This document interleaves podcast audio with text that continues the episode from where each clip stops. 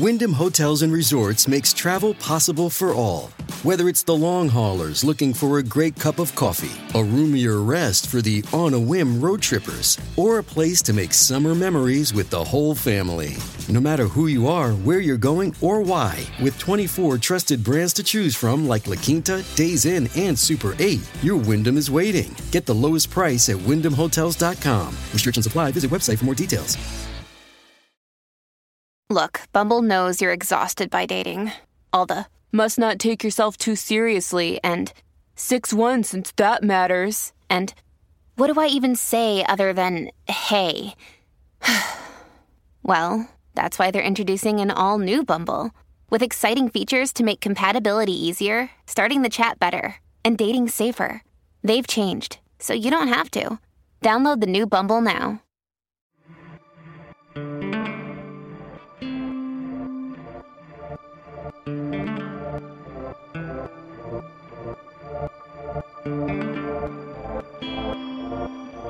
Welcome to Dig, a history podcast.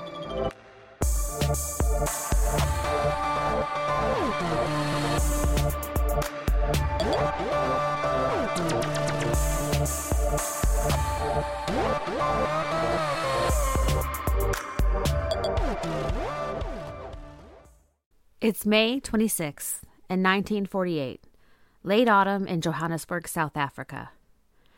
29 year old law student Nelson Mandela is squirreled away in meetings all day with his best friend Oliver Tambo and several other young activists.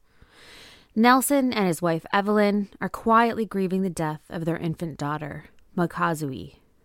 In spite of, or perhaps as a result of this tragedy, Nelson is throwing himself into his political work.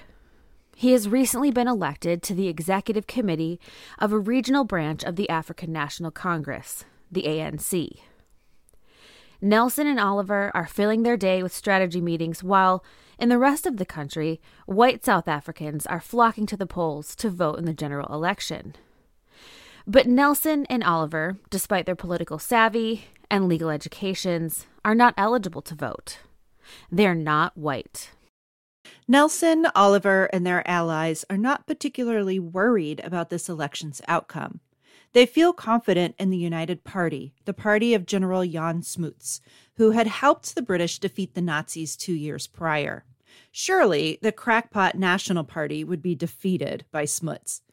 The National Party, led by former Minister Dr. Daniel Malan, is made up of white Afrikaners who sympathized with the Nazis. Their resentment for the English was matched only by their disgust for native Africans. The nationalists ran under the slogan apartheid, which literally means aparthood in Afrikaans. The United Party were hardly allies to the ANC. Their parliaments had passed many segregationist statutes in the past. But even Smuts called the nationalists apartheid a quote crazy concept born of prejudice and fear. So, to Nelson, Smuts is the lesser of two evils. Not that his opinion really counted officially anyway. The nationalists and their right wing platform are far from Nelson and Oliver's minds as they assemble with their ANC colleagues that day. Their meetings stretch into the evening and continue for most of the night. It isn't until dawn on the morning of May 27th that Nelson and Oliver leave their friends and step out into the dull sunlight and mild autumn Johannesburg air. As the young men walk the Johannesburg streets, they happen upon a newspaper where they stop to read the morning's headlines. They read that Malan delivers his victory speech to a mass of cheering white Afrikaners. South Africa belongs to us once more. Nelson is shocked that Malan and his National Party have won the election. He's fretting about this monumental event, the first time an exclusively Afrikaner party has controlled South Africa's government. And he worries over what this will mean for black South Africans. Oliver's response, however, is unexpected. I like this, he says. I like this. Nelson looks at him, puzzled. Oliver elaborates. Now we will know exactly who our enemies are and where we stand. For this month's series on race, we are tackling one of history's most notorious systems of racial segregation South Africa's apartheid. I'm Marissa. And I'm Elizabeth. And we are your historians for this episode of Dig.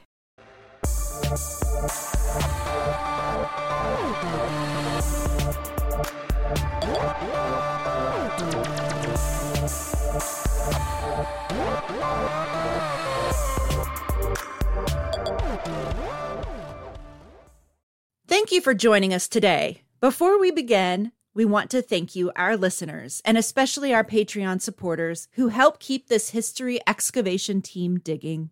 A big shout out and thanks to our fabulous auger and excavator level patrons Lauren, Edward, Iris, Denise, Susan, Agnes, Peggy, Colin, Maddie, Maria, Jesse, and Hannah. We can't thank you enough. Listener, if you're not yet a patron of this show, it's easy. Just go to patreon.com backslash dig podcast to learn more. Since I'm no South Africanist, and I'm assuming most of our listeners aren't either, I'm going to give you a very simplified summary of South African history before apartheid. I think it brings some insight into apartheid's origins, especially during a time when the rest of the world was liberalizing, integrating, and granting civil rights to historically excluded groups.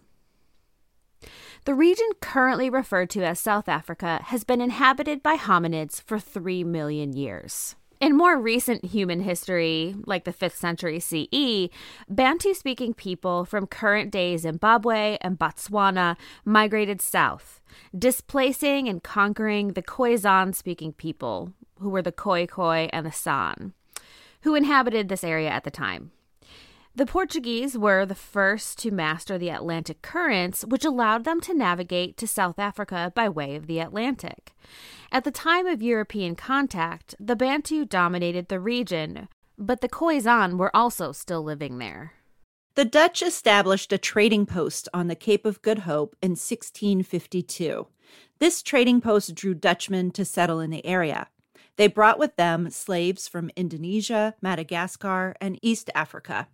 The Dutchmen who settled as farmers on the South African frontier were called Boers.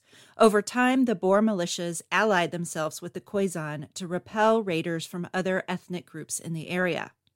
In 1795, the French invaded the Netherlands, so Britain occupied the South African settlement to prevent it from falling to the French. From 1803 to 1806, the area was under the control of the Batavian Republic, which are Dutch, but it was ceded back to Great Britain after the Napoleonic Wars. In 1820, a wave of British settlers made the Cape their home. While Dutch settlers were often resentful of the British newcomers, the Brits did help them fend off powerful African empires like the Xhosa and the Zulu. Soon, though, British presence in the settlement caused the Dutch Boers to spread further north as they sought to avoid British rule. They set up various small Boer republics. These migrant Boers were called Voortrekkers, or pioneers, and their journey came to be known as the Great Trek. The Great Trek represented Dutch Boer resistance to British colonialism. It also gave South Africa its current shape and escalated disputes with the African tribes in the area. The Zulu maintained a sovereign nation called Zululand for some time until it was dissolved at the end of the Anglo Zulu War in 1879. So at this point, we sort of have several um, kind of independent um, little uh, republics making up what we now know as South Africa. Large deposits of diamonds were discovered in 1867 and of gold in 1884. Miners and migrant laborers flooded the area. And this, as you can imagine, escalated tensions between the British, the Boers, and the indigenous tribes in the area. As a result of these growing tensions, the British fought two wars with the Afrikaans speaking Boer republics. The First Boer War, 1880 to 1881, was won by the Boers using guerrilla warfare against the poorly prepared British. But tensions continued to escalate. In 1899, war broke out once again, but the British came prepared this time. They waged total war and imprisoned Boer refugees in concentration camps. Nearly 27,000 Boers died in those camps. Boer farmers whose homesteads were destroyed in the war moved into the cities where they formed a class of poor urban whites. The rural Boers who remained were understandably very anti British. In 1910, the British granted South Africa nominal independence with the South Africa Act. But it wasn't until 1931 that the country achieved true sovereignty from Britain. The United Party sought to bring Afrikaans speakers and English speakers together, but they split over the issue of World War II.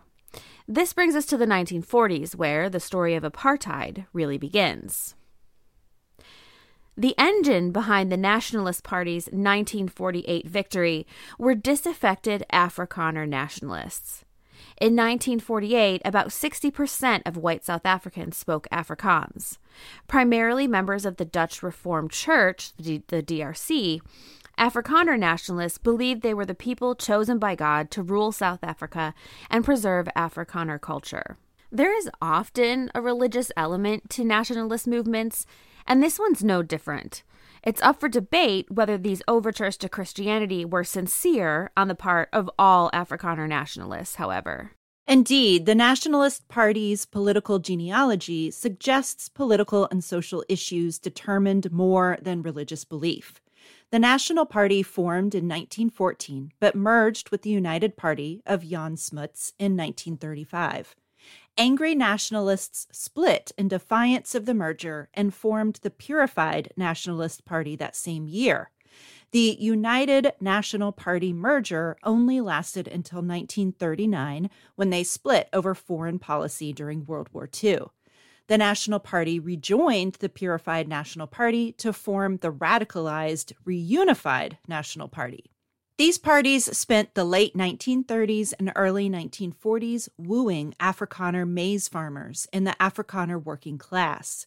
Maize farmers' main priority was to secure cheap black labor for their farms, which had become increasingly difficult to do as their labor was cannibalized by the diamond and gold mining industries. White working class Afrikaners were similarly dismayed by the cheap black labor in the mines, which was driving down their wages.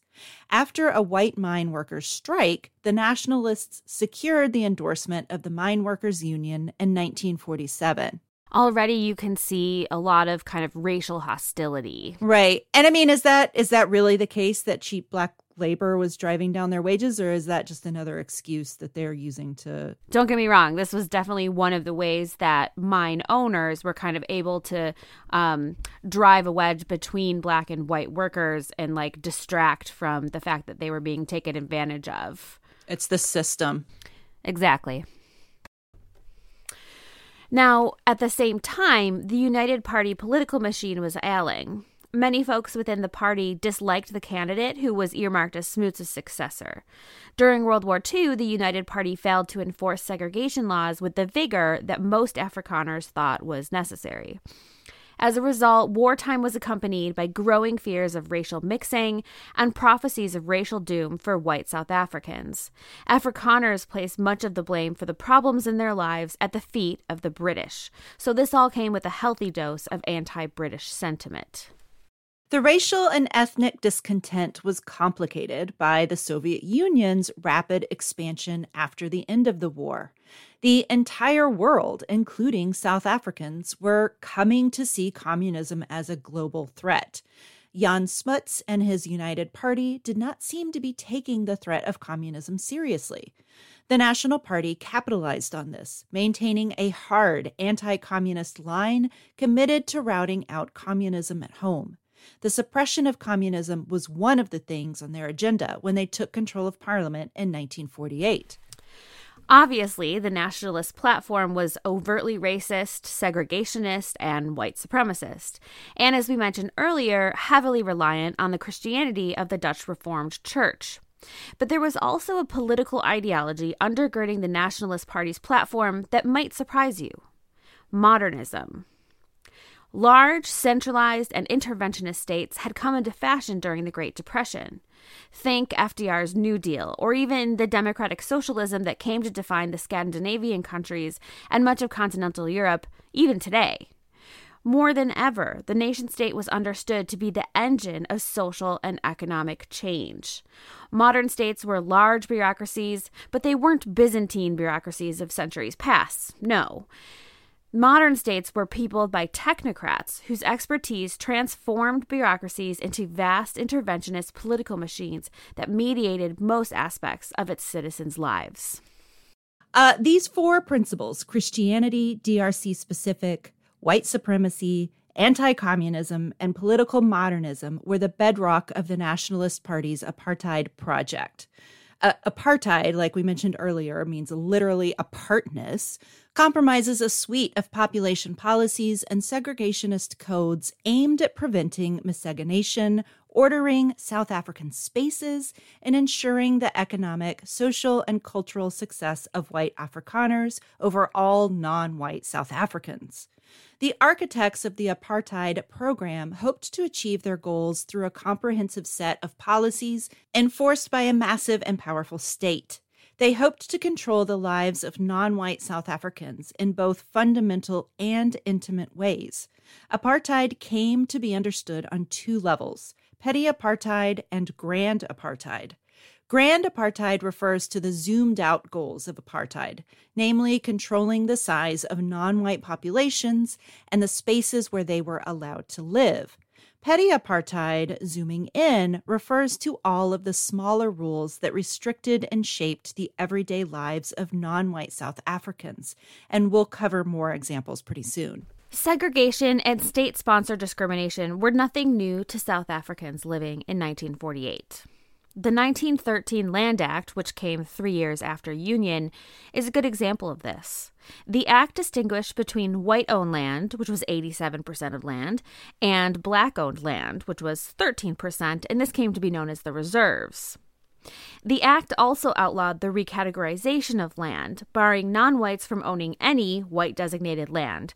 So those percentages were kind of um, uh, written in stone, right? Um, so, lastly, the Land Act outlawed the practice of sharecropping, which allowed blacks to use white owned land in exchange for cash. Afrikaners believed that sharecropping allowed blacks to think of white landowners as equals or partners rather than as masters or betters. This subversion of the racial hierarchy did not sit well with them. We should note, however, that some South Africans continued sharecropping anyway, and this act was rejected by the Cape Province courts because it violated the province's voting rights laws. Each province had its own regulations regarding black residency, enfranchisement, and labor, and some areas were segregated organically, not really by statute, just kind of um, not exactly by happenstance because it was cultural and social, but um, not legally. Most scholars and most South Africans themselves agree that apartheid codified, regularized, and universalized the de facto racist policies that had been in place for some time. Scholars have partitioned apartheid South Africa into three historical phases. And so I'm going to borrow this periodization because it's convenient, especially for newbies like me. Um, so the first phase began immediately after the 1948 election and lasted through the 1950s. Another thing you should know is that the architects of apartheid, those Afrikaner nationalists I mentioned earlier, faced an inherent contradiction in their plan that was never fully resolved. During the first few years following their rise to power, the new nationalist government debated the best way to design and implement the apartheid project. Some Afrikaner nationalists were so deeply committed to their segregationist white supremacist principles that they frowned upon Afrikaners' use of non white labor. They reasoned that a racially integrated economy would encourage racial mixing and ultimately divide white Afrikaner loyalties and limit their financial success. Many Afrikaners could not envision white economic success without cheap black labor, but some argued that modernization and mechanization of industry would eventually make cheap black labor obsolete. These purists sat in opposition to the pragmatic camp within the Afrikaner Nationalist Party. The pragmatists believed that non white laborers, who were cheaper than white laborers, would be necessary to white economic viability. Some nationalists, like those maize farmers I mentioned earlier, only joined the party in the first place to guarantee cheap black labor for their farms. Apartheid's first phase was shaped by this tension between the purists and the pragmatists. South Africa's new Afrikaner nationalist parliament set to work on the apartheid project immediately after they assumed office.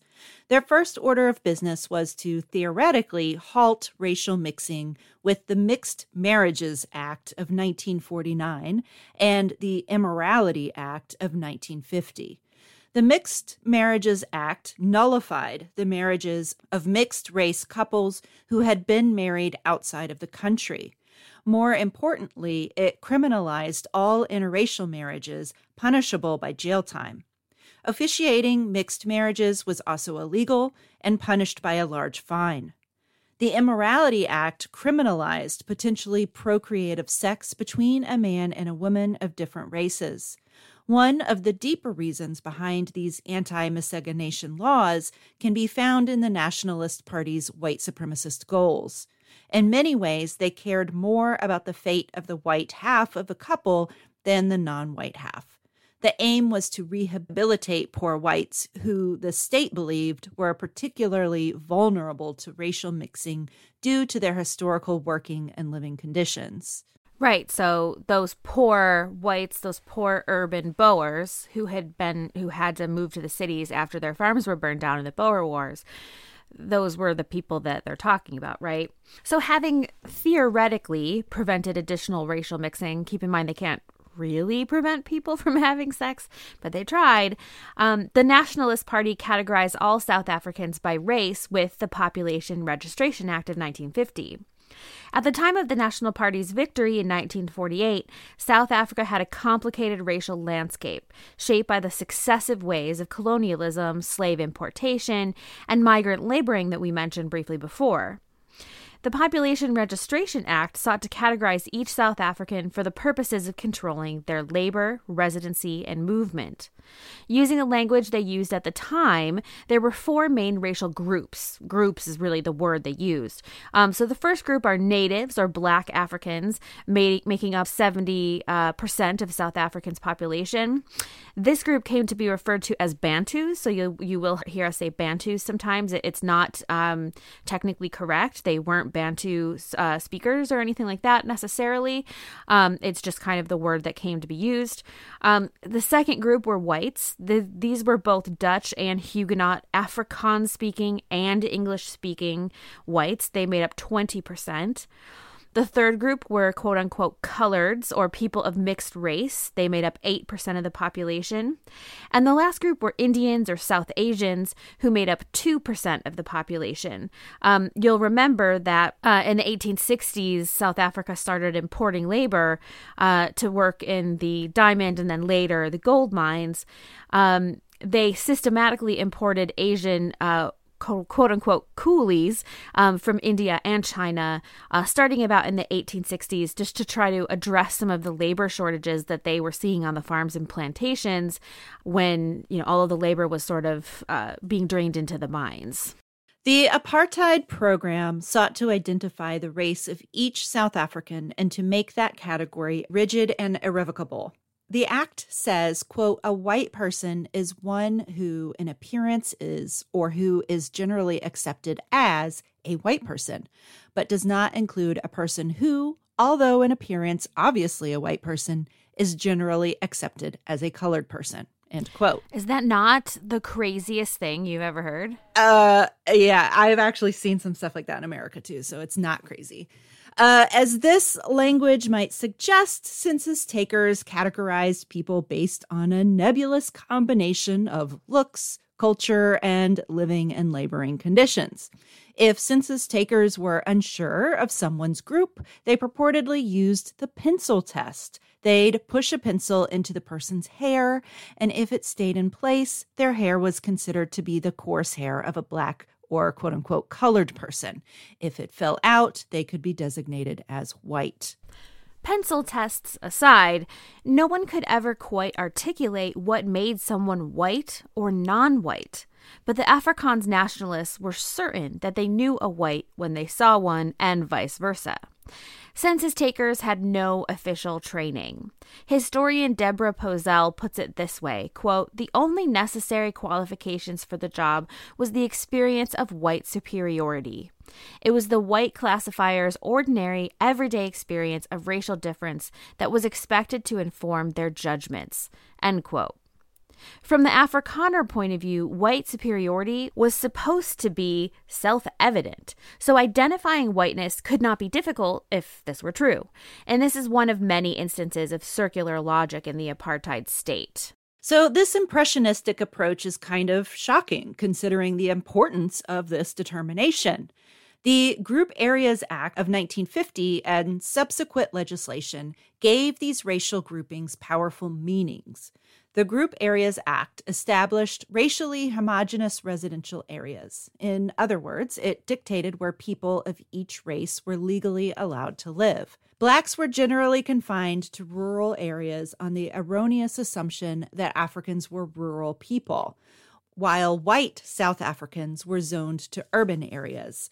Uh, just like that, entire communities of color were destroyed and uprooted. Asian, quote unquote, colored or black South Africans in places like Sophiatown in Johannesburg and District 6 in Cape Town were reassigned to Asian or African townships and their former communities razed under the justification of slum clearance although Sophiatown was really anything but a slum town. Some families were torn asunder by the racial classification process. Historian Deborah Posel writes, quote, Husbands or wives redefined as members of different races were forced to separate and live in different areas. Families were also forcibly ruptured when children were classified differently from their parents. Literally overnight, such people found themselves disbarred from living in the houses and areas where they have lived up to that point their children excluded from the schools they had been attending, their positions of employment suddenly in question, and with instant liability for a new set of racially specific levies and taxes. End quote. Jeez. And we should point out that only 3,940 South Africans formally challenged their racial classifications. The majority, 2,823, who did appeal, actually won their cases. But still, of the 16 million people who lived in South Africa at the time, only a few thousand appealed their classification. There can obviously be many reasons for this, but it also suggests that most South Africans agreed with the categories that the census takers had assigned them. So while these groups or categories may seem contrived to us, to South Africans at the time, even non white South Africans, the categories made sense. And this was only the beginning of the apartheid state's social engineering. Subsequent laws, such as the Abolition of Passes and Documents Act of 1952 and the Reservation of Separate Amenities Act of 1953, further restricted the movement of non white South Africans within the country.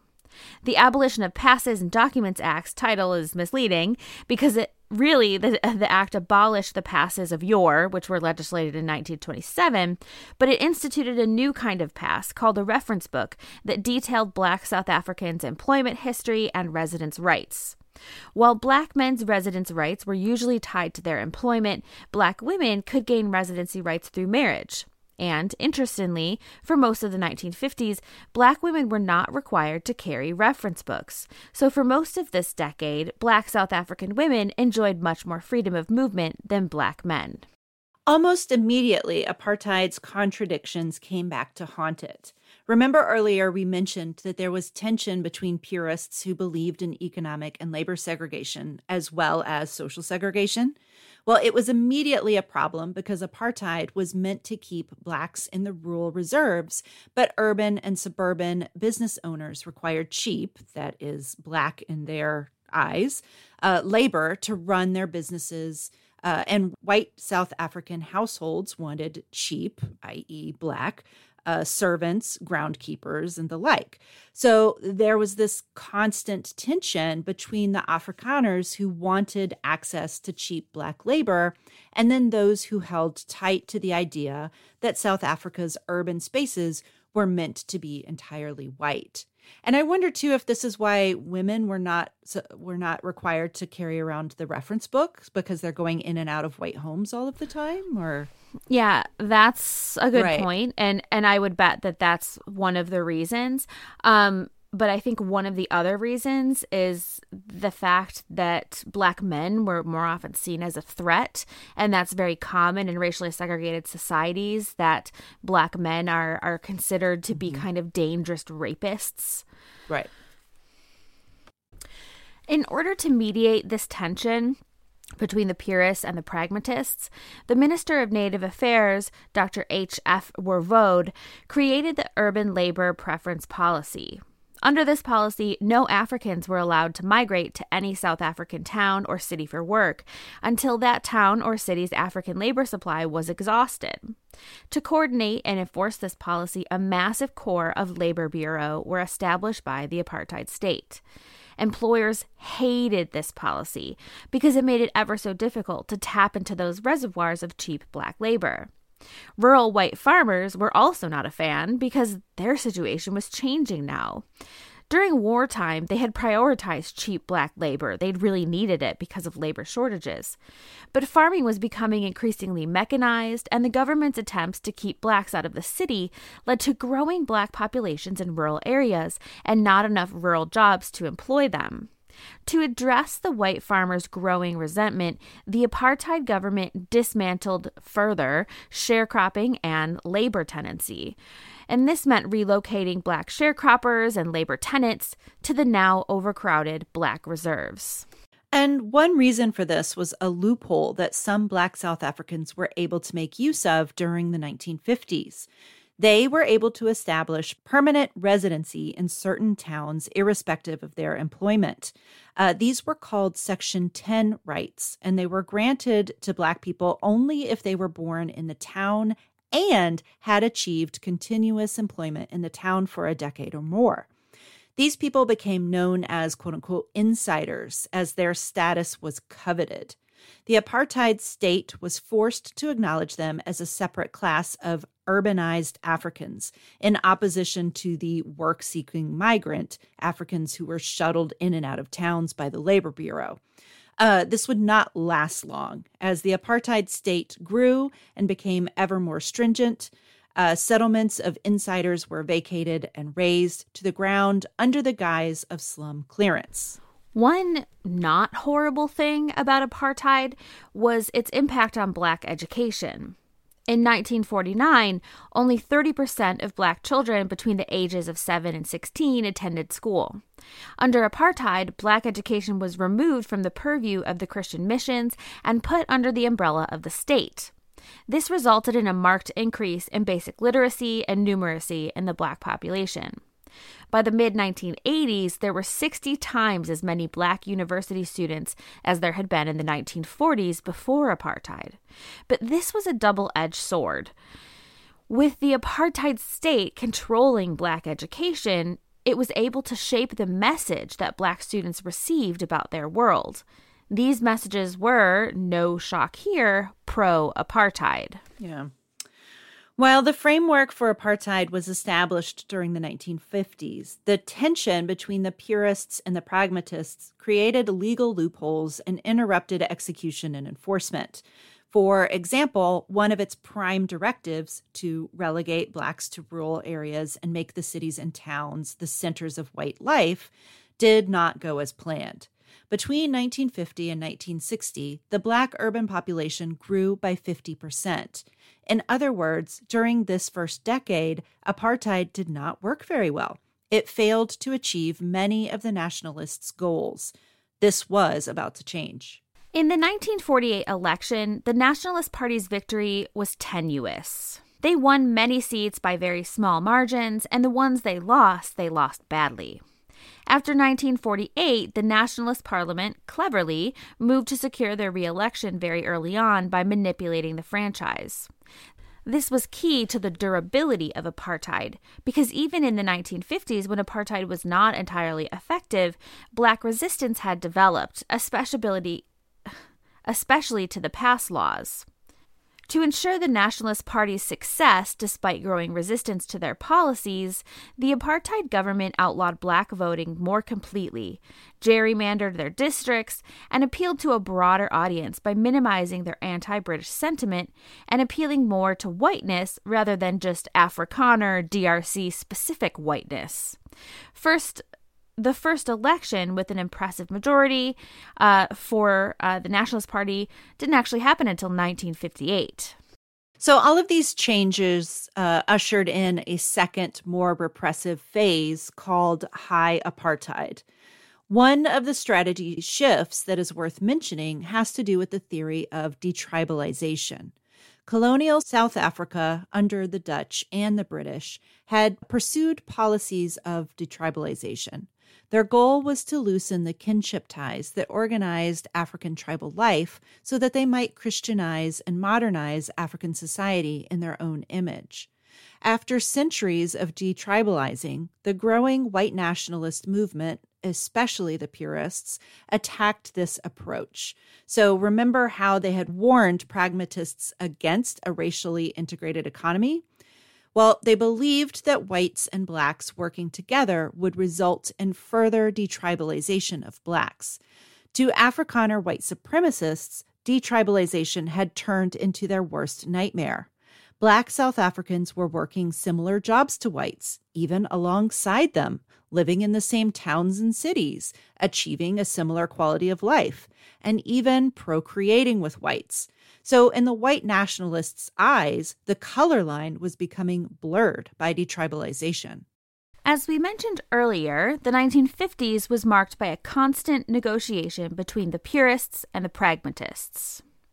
The apartheid government had tried to remedy this contradiction with the urban labor preference policy, and that failed. They decided to take a new tack.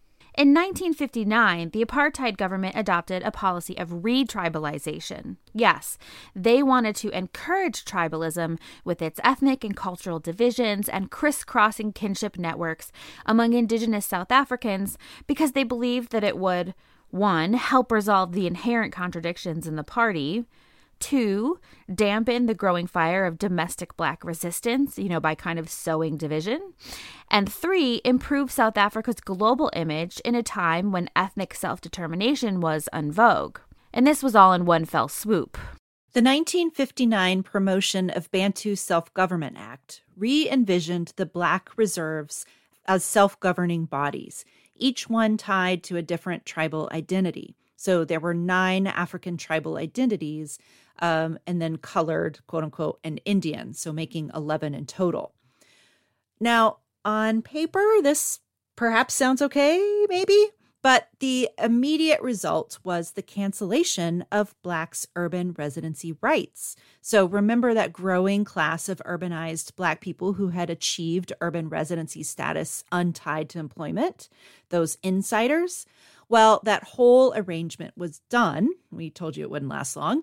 Uh, black South Africans were now officially part of supposedly sovereign Bantustans. They were foreigners. Therefore, they could be deported from areas where their families had literally lived for decades or even centuries, and then dumped in a place where they had never even been, but were called their ethnic quote unquote homelands. Isn't that wild? Well, it's like deporting a dreamer right back to mexico that they don't even you know know where it is. I mean so much of this is mirrored in united states policy. It's it's scary both old policy and new. So no it's not it's not bonkers to me at all unfortunately. You're right. The parallels are stunning. It's it's just wild that they could do something that like looks good to the on the global scene but is actually like super racist and horrible. Well, you have to do some serious mental gymnastics to prop up racism. Ain't that the truth? So so after 1959, there were no black residents of South African towns or cities. The only black presence allowed was that which was necessary to use black labor. If you were not white and you weren't employed at the very moment by white South Africans, you could not be in the towns or cities, period. More systematic removals or deportations of the black population followed, notably self employed blacks who made up much of the black middle class. By the end of the 1960s, 3.5 million blacks had been removed from areas designated as whites only. It didn't end in the 1960s, though. This process of removal, aka slum clearance, was often performed, resisted, and performed again over the entire course of apartheid.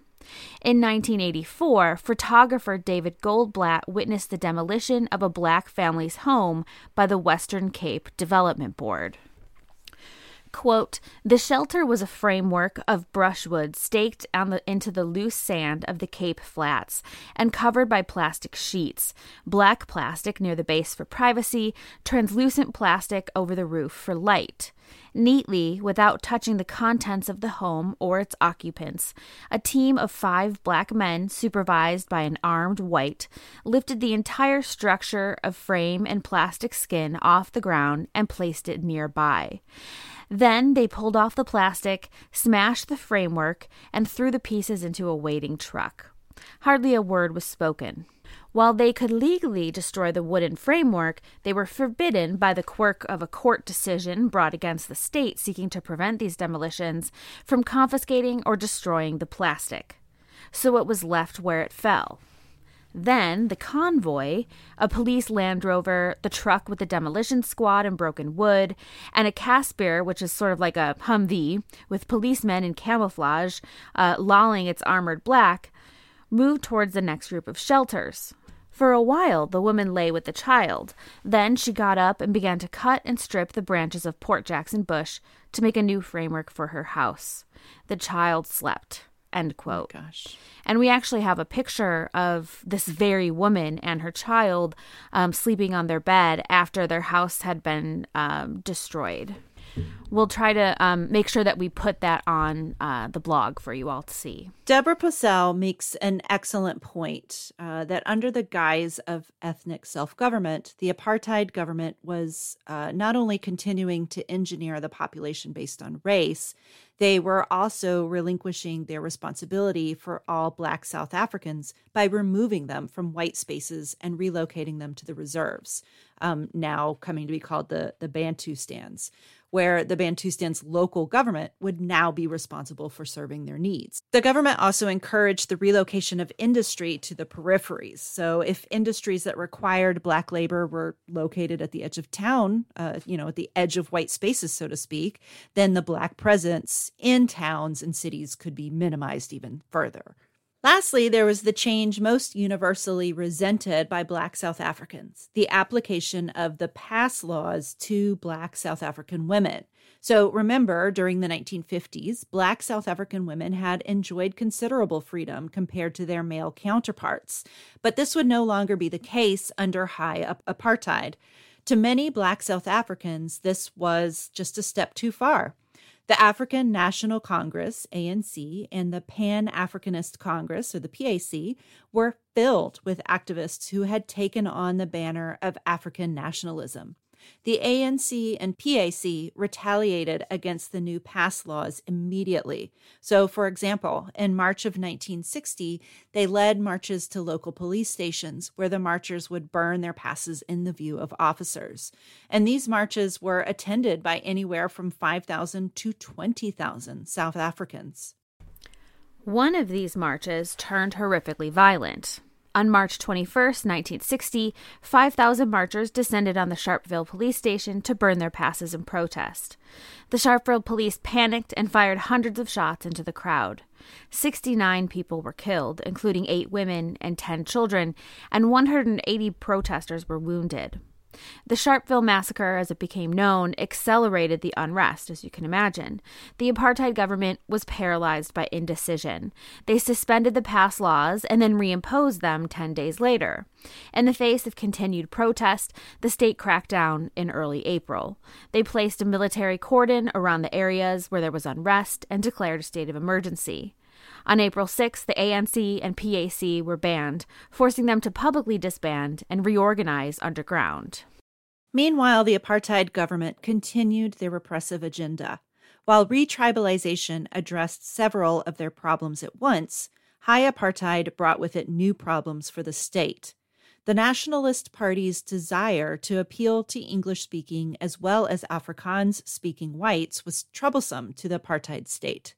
Enforcing high apartheid with all of its rules and regulations required a massive, efficient bureaucratic machine. Each department had elaborate statistical routines to complete in addition to their daily tasks and broader missions. And this was difficult to achieve even in the 1950s when the state's bureaucratic demands were more moderate and their pool of bureaucrats large. In the 1960s, a robust bureaucracy became nearly impossible. English speaking bureaucrats were treated with contempt and distrust by the Afrikaners and were swiftly squeezed out of their bureaucratic posts. This exodus of experienced and expert bureaucrats made the state functionally incompetent, a condition that Posel calls, quote, its modernist dementia. The information gathering never resulted in policy change, yet the measuring and ordering continued. As Posel puts it, quote, the apartheid obsession with measurements was more significant as a symptom of the diluted limits of its modernizing aspirations than as a descriptor of government practice. I love that. But this did not mean that the state had no control. Quite the opposite. South Africa became a police state under high apartheid. This is especially ironic because in 1961, South Africa left the British Commonwealth and declared itself a republic. The fiction of a modern republic was supported by the separation of the Bantustans from the rest of the South African government. So they could actually say, hey, we're, you know, everyone votes in our government, but that's because all the black people are in the Bantustans and they don't vote. They vote in the Bantustans. They don't vote here, but we're actually a real republic, right? But it should be noted that the Bantustans, though they held elections, were administered by apartheid friendly administrators.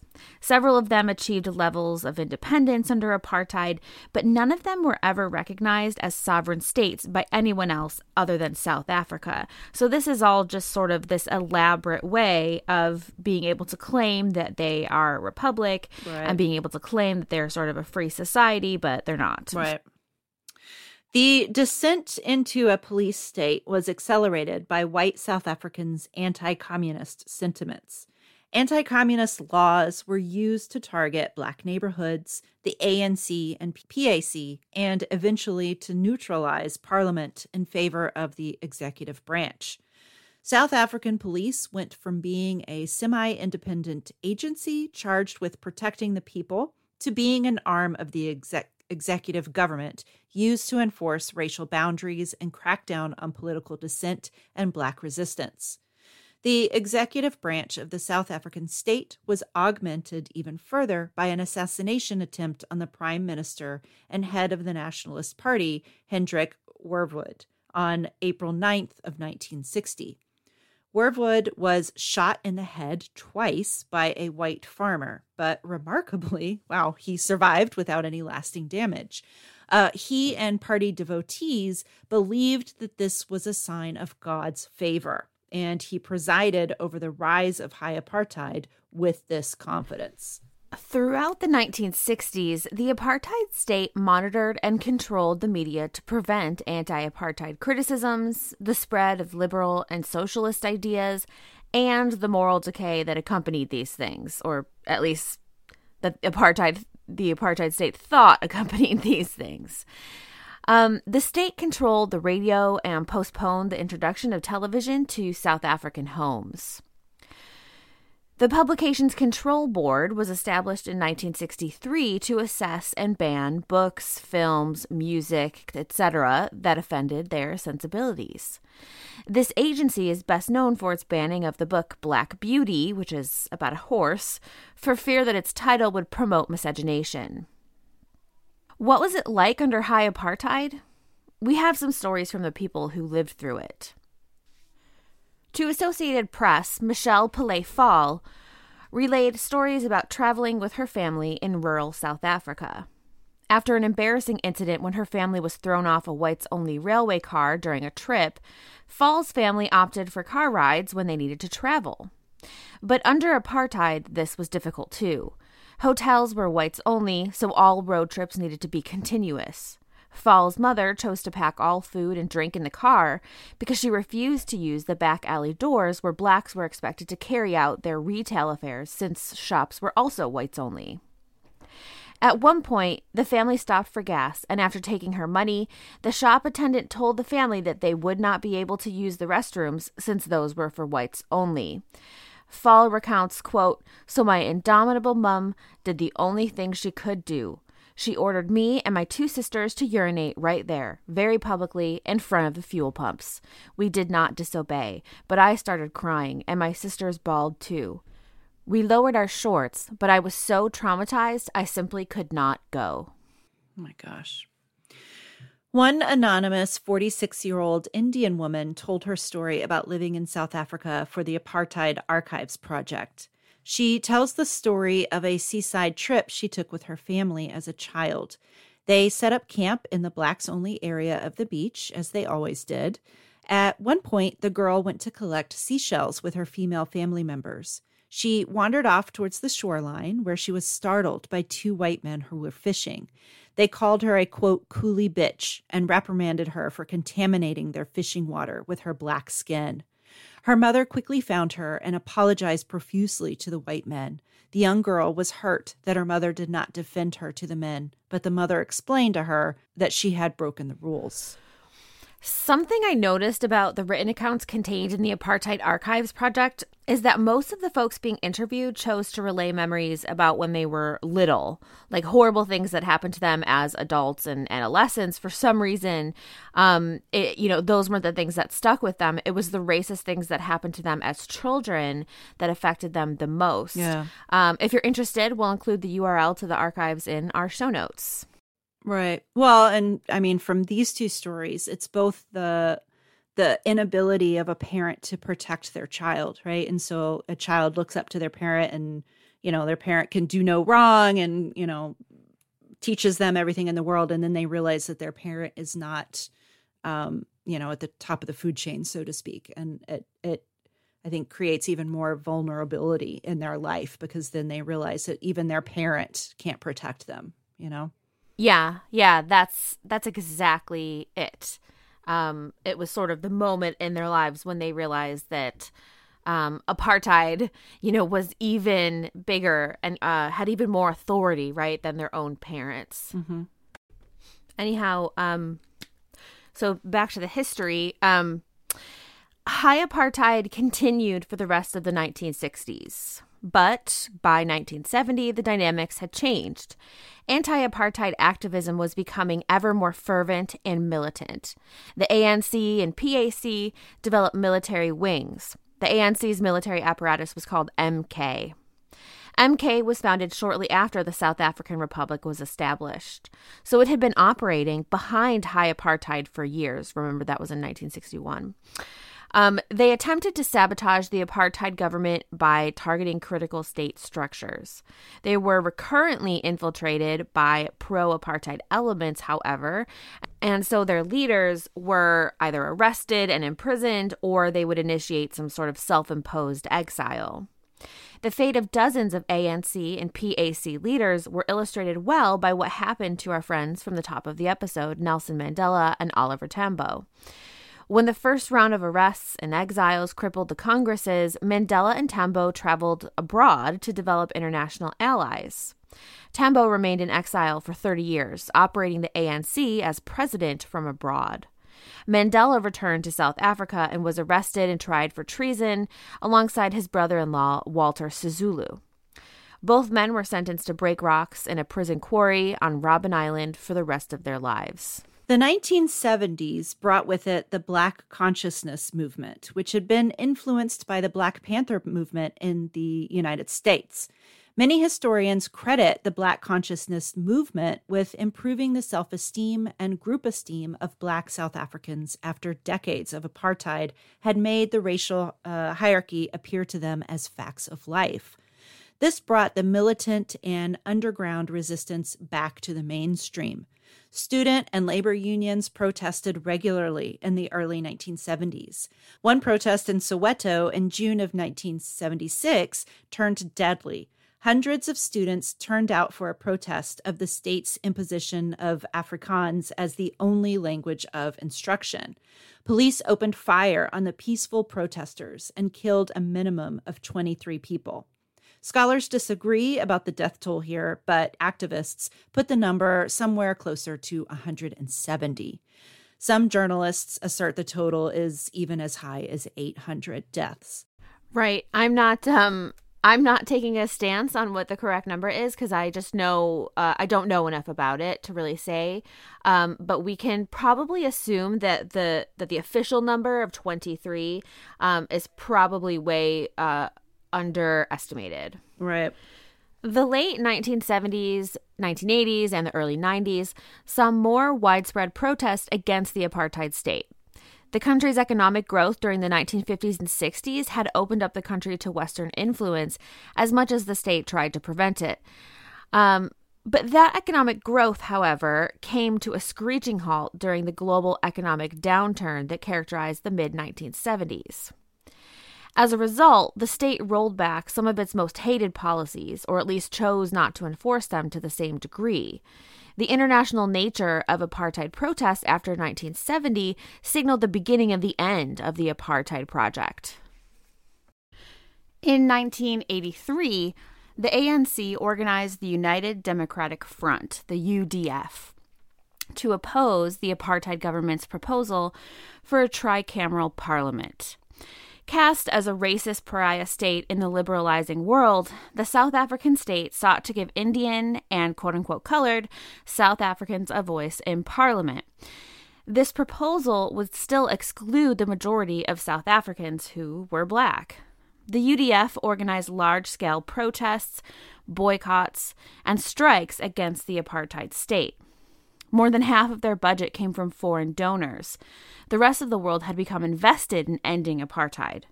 In 1986, the government outlawed the UDF's foreign donations, and by 1987, most of the UDF's leadership was imprisoned. Though the UDF continued to work through 1991 with one arm tied behind their backs. Right, right. By the mid 1980s, resistance to the apartheid regime had cropped up in every aspect of South African life in the church, led by Archbishop Desmond Tutu, in parliament, led by Helen Suzman, uh, Colin Eglin, and Harry Schwarz of the Progressive Federal Party. Uh, and among South Africa's Communist Party, its human rights organizations, and among its growing bevy of public intellectuals. Uh, the most recognizable activist was, of course, Nelson Mandela. If you recall earlier, uh, Mandela was imprisoned by the apartheid government for treason. He spent 18 years in the quarry of Robben Island and eight more years in different prisons for a total of 26 years. During his imprisonment, Mandela developed relationships with young South African radicals and built an international network of anti apartheid activists. The ANC and the UDF worked to negotiate his release throughout the 1980s, but Mandela always rejected the conditions of his release, holding fast to his principles. The South African government feared his Marxist leanings, and Mandela insisted that the government disavow their violent and racist past. It was kind of a stalemate. No one was willing to do one or the other, right? Mm-hmm. Um, and it wasn't until 1990 that Mandela's release was finally negotiated. He was reunited with Tambo, who had had presided over the ANC all these years. He spoke to an audience of 100,000 in Johannesburg and vowed to end apartheid once and for all. The newly released Mandela conducted African, European, Asian, and American tours, where he convinced the world's leaders to execute sanctions against apartheid South Africa. It took years of negotiation, uh, intermittent violence and retaliation, and insurmountable international pressure before apartheid was dismantled in 1992 and free elections were held in 1994.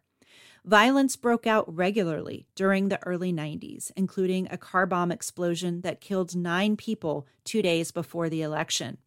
But the election went well for the ANC, though they failed to get the supermajority that they needed to rewrite the Constitution then and there. Uh, South Africa adopted the multicolored flag that we are familiar with today. Since then, the term apartheid has become universalized and adapted to a number of contexts. It's come to signify any race based regime in the contemporary or historical world. To me, it initially seemed ironic that the Afrikaners, a people whose language was a mix of Dutch and Cape Slave patois, and whose histories were rife with cultural, racial, and ethnic mixing, would come to disavow those aspects of their heritage. Breyten Breytenbach, a dissident Afrikaner writer, explains it this way quote, We are a bastard people with a bastard language, and like all bastards, uncertain of their identity, we begin to adhere to the concept of racial purity. That is apartheid. Apartheid is the law of the bastard. End quote. So it is precisely because of their mixed heritage, and not in spite of it, that Afrikaners came to conceive of something as racist and xenophobic as apartheid. All right. Well, thanks so much, Marissa, for writing this episode. I actually really learned a lot from this one. Thanks for being my uh, partner in crime and for doing this episode with me. And our listeners, thanks for listening. Uh, so, listeners, if you have any questions or comments, feel free to you know drop us a line in our Facebook um, group. It's Dig Pod Squad, or you can send us an email at hello at digpodcast.org. Um, please follow us on Facebook, Twitter, Instagram. It's dig underscore history. Uh, and become a Patreon supporter if you have the means to do so. It really helps us keep the lights on. Um, so until next time, thank you so much for listening. Yep. Bye. Bye.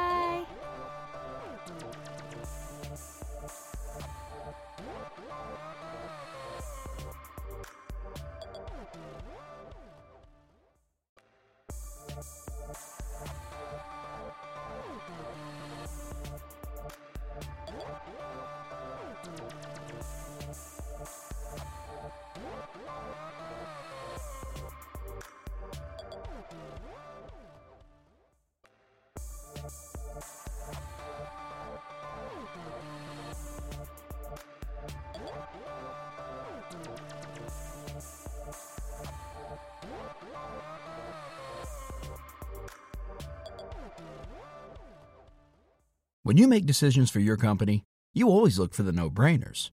And if you have a lot of mailing and shipping to do, Stamps.com is the ultimate no brainer. It streamlines your process to make your business more efficient, which makes you less busy. Mail checks, invoices, legal documents, books, and everything you need to keep your business running with Stamps.com.